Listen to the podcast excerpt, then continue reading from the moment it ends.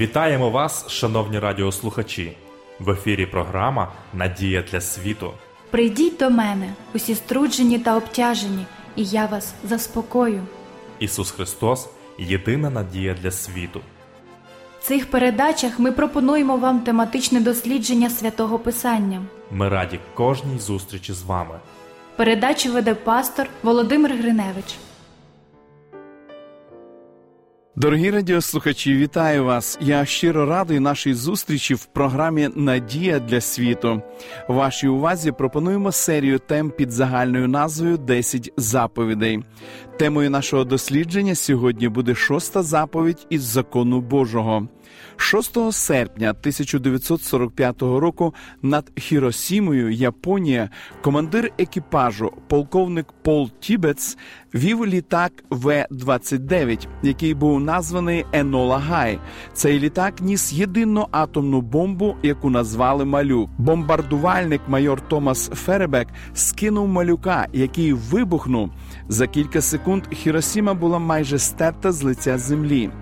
Тібец написав про цю подію в номері газети Ньюсвік, що вийшла 24 липня 1995 року. Наступне яскраве світло наповнило літак.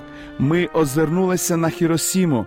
Місто було покрите жахливою хмарою, яка кипіла, набуваючи форму гриба. Ніхто в літаку не вимовив ні слова, поки Роберт Левіс, другий пілот, не поплескав по плечу Тібетса і закричав: Подивіться, подивіться туди. Тоді Левіс вийшов ненадовго і записав в журнал: Господи, що ми наробили? Вважається, що наслідком завдання, виконаного бомбардирувальником Енола Гай і малюком, стала смерть більше 140 тисяч людей. У 1946 році Поль Тібец був призначений технічним консультантом на час атомних випробувань, які проходили на островах Бікіні в Тихому океані. Випробування успішно завершилися в листопаді того ж року. Щоби відзначити успіх команди, яка брала участь у випробуваннях, для них організували вечірку з солодощами та морозивом. У Вашингтон Пост була опублікована фотографія двох морських адміралів Сполучених Штатів Америки, яких зненацька сфотографували в той момент, коли вони різали торт морозиво у формі атомного гриба. Адмірали, здавалося, жартували щодо торта. Дружина одного з них також брала участь у вечірці і була присутня, коли різали торт. На ній капелюх теж був форми атомного гриба. Реакція на цю фотографію була миттєвою і в переважній більшості негативною. Пастор уняцької церкви з Вашингтона Паул Девіс одразу ж відреагував на цю фотографію після своєї проповіді. Він сказав, що було б, якби люди з Хіросіми і Нагасаки знали, що американці роблять торти з ангельської їжі в жахливій формі диявольського предмета, який приніс миттєву смерть тисячам їхніх друзів і повільну та жахливу смерть іншим тисячам з них.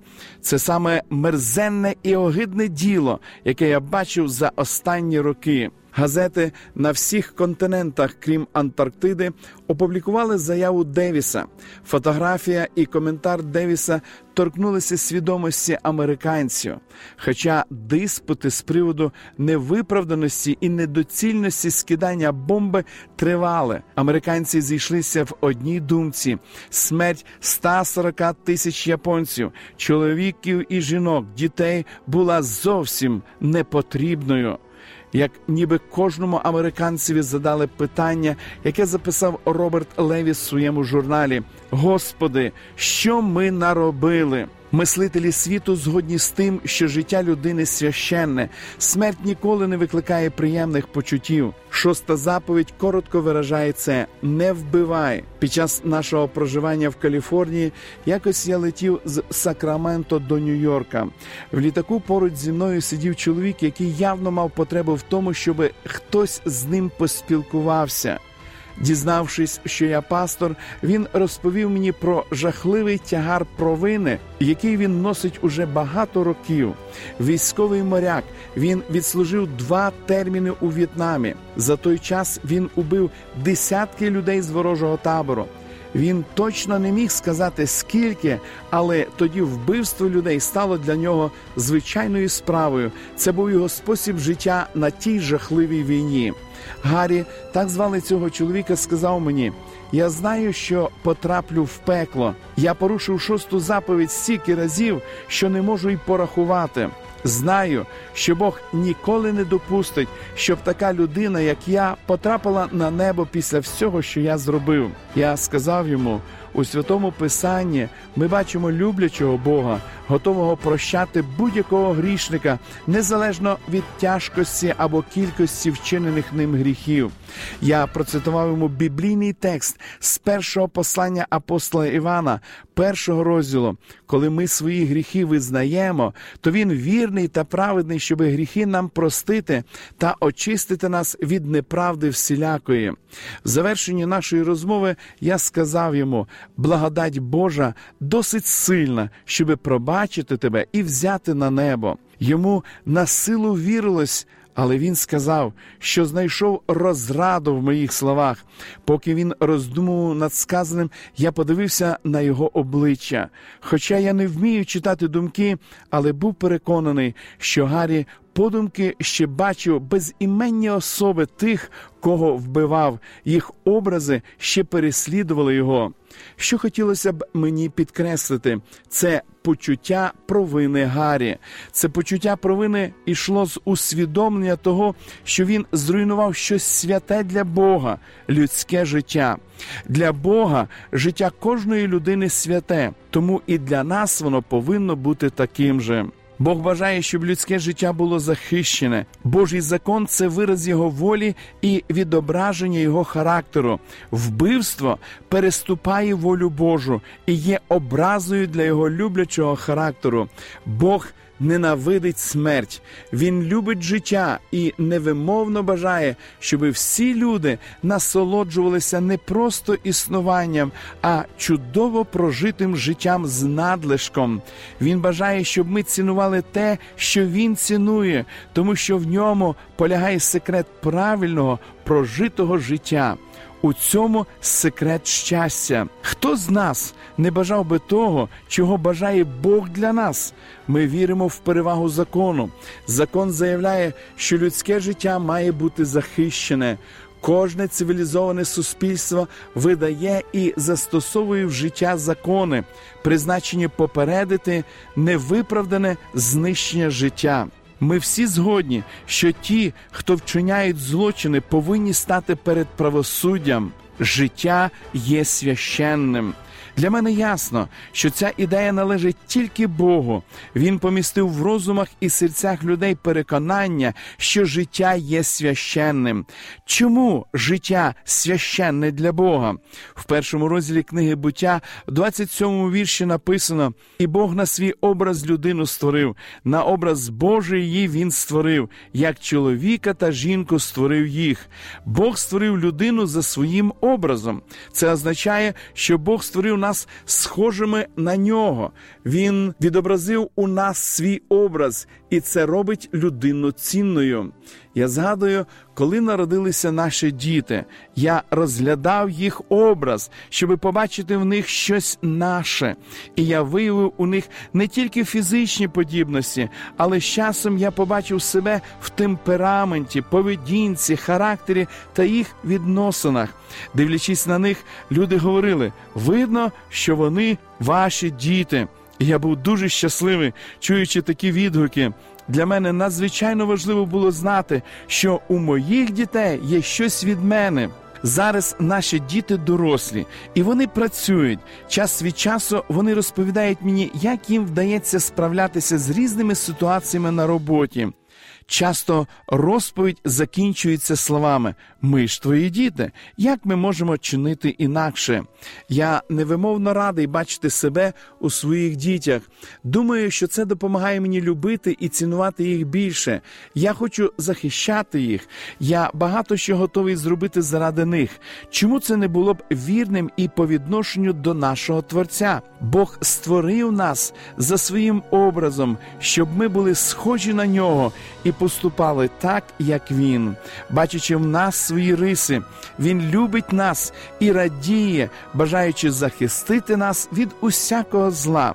Тому він дав нам заповідь, яка захищає життя та робить його святим. Бог говорить нам, що безглузне знищення людського життя знищує його образ і тому неприпустиме. Бог вважає будь-яке насильство проти людини, створеної за його подобою, насильством проти нього самого. Ми повинні дбайливо ставитися до всіх людських істот, тому що кожна людина носить образ Божий. Перебуваючи на землі, Ісус пішов навіть далі в цих роздумах. Він сказав: Ви чули, що було стародавнім наказане: не вбивай, а хто вб'є, підпадає він судові. А я вам кажу, що кожен, хто гнівається на брата свого, підпадає вже судові. А хто скаже на брата свого рака, підпадає Верховному судові, а хто скаже дурний, підпадає гієнні огняній. Тут Ісус говорить не тільки про нашу зовнішню поведінку, але і про наші наміри і стосунки. Недостатньо утримуватися від вбивства, але необхідно контролювати гнів і ненависть. Я повинен контролювати слова, які вимовляю, виявляючи повагу до інших людей. Якщо життя є священним, значить його треба поважати. У перекладі слово рак означає щось на зразок некмітливий, нерозумний. Ісус сказав, що шоста заповідь відноситься не тільки до позбавлення людини життя, але і до посягання на його гідність. Життя настільки святе, що проти нього не повинно бути навіть словесних випадів. Вищий ідеал, виражений у шостій заповіді, полягає не тільки в тому, щоб ми просто дали людям можливість жити. Життя настільки цінне, що простого існування недостатньо. Щоб виконати шосту заповідь, ми повинні діяти так, щоб життя процвітало. Ми повинні зробити все залежне від нас, щоб люди мали гідність, в якій мають потребу і якої заслуговують. Ми повинні полегшити людські страждання. Ми повинні боротися проти упереджень, злиднів, бідності і всього того, що є публічною образою життя з надлишком. У понятті Ісуса вираз не вбивай означає роби все можливе, щоб життя кожного процвітало. З точки зору Ісуса, ця заповідь є чимось більшим, ніж просто заборона певної поведінки. З точки зору Ісуса, єдиний закон, який має значення, це закон любові.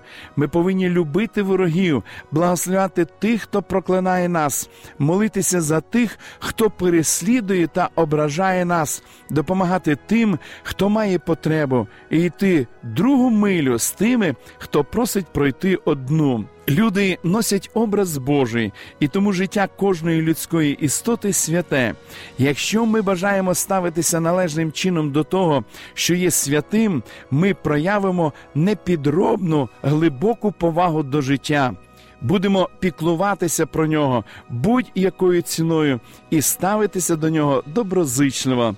Ісус говорить нам, що шоста заповідь спонукує нас прийняти рішення замінити гнів, ненависть, насильство і помство на любов.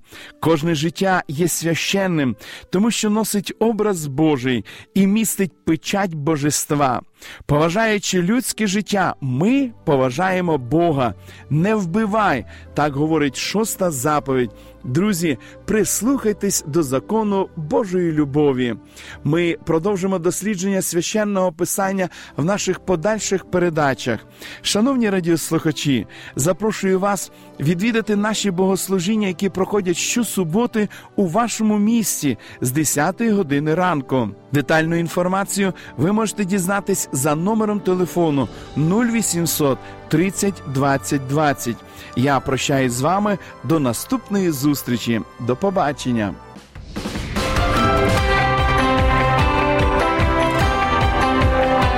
Лише світло, лише добро, лише надія.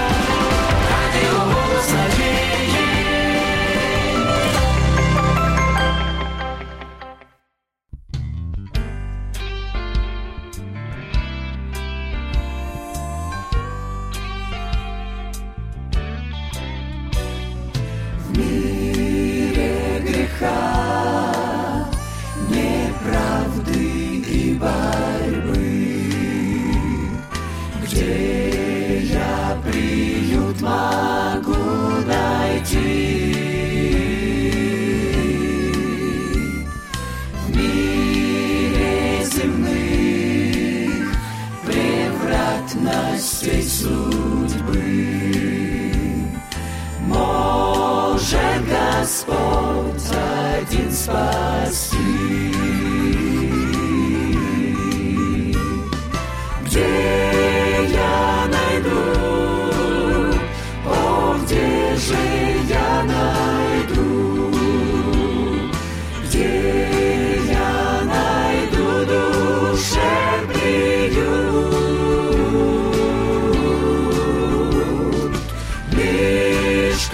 Христу, за помощью пойду. Лишь к Христу пойду я. Руки Его покой дают.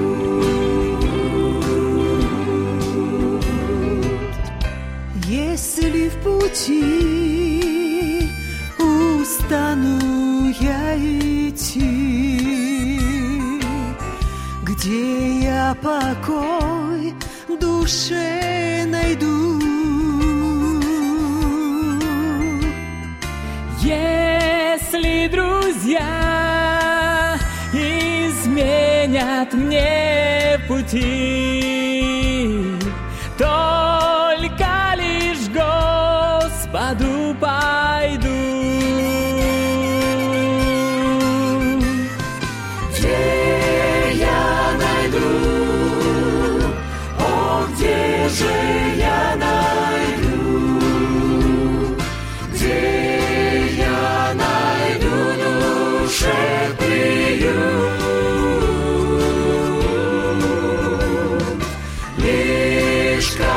Христу за помощью пойду.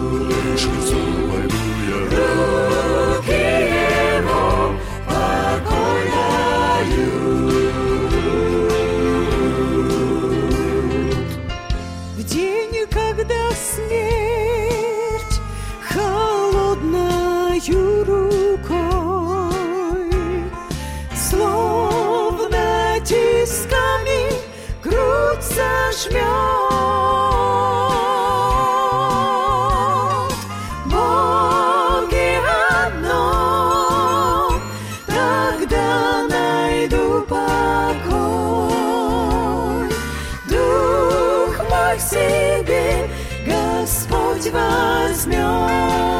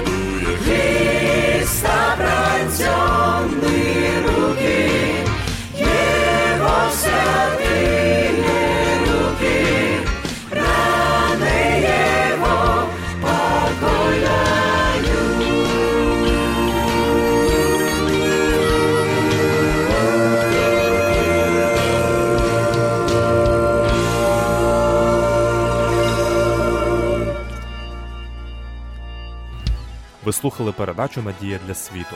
Ми будемо раді наступній зустрічі з вами. Для кращого розуміння святого Писання пропонуємо вам біблійні уроки під назвою Дивовижні факти.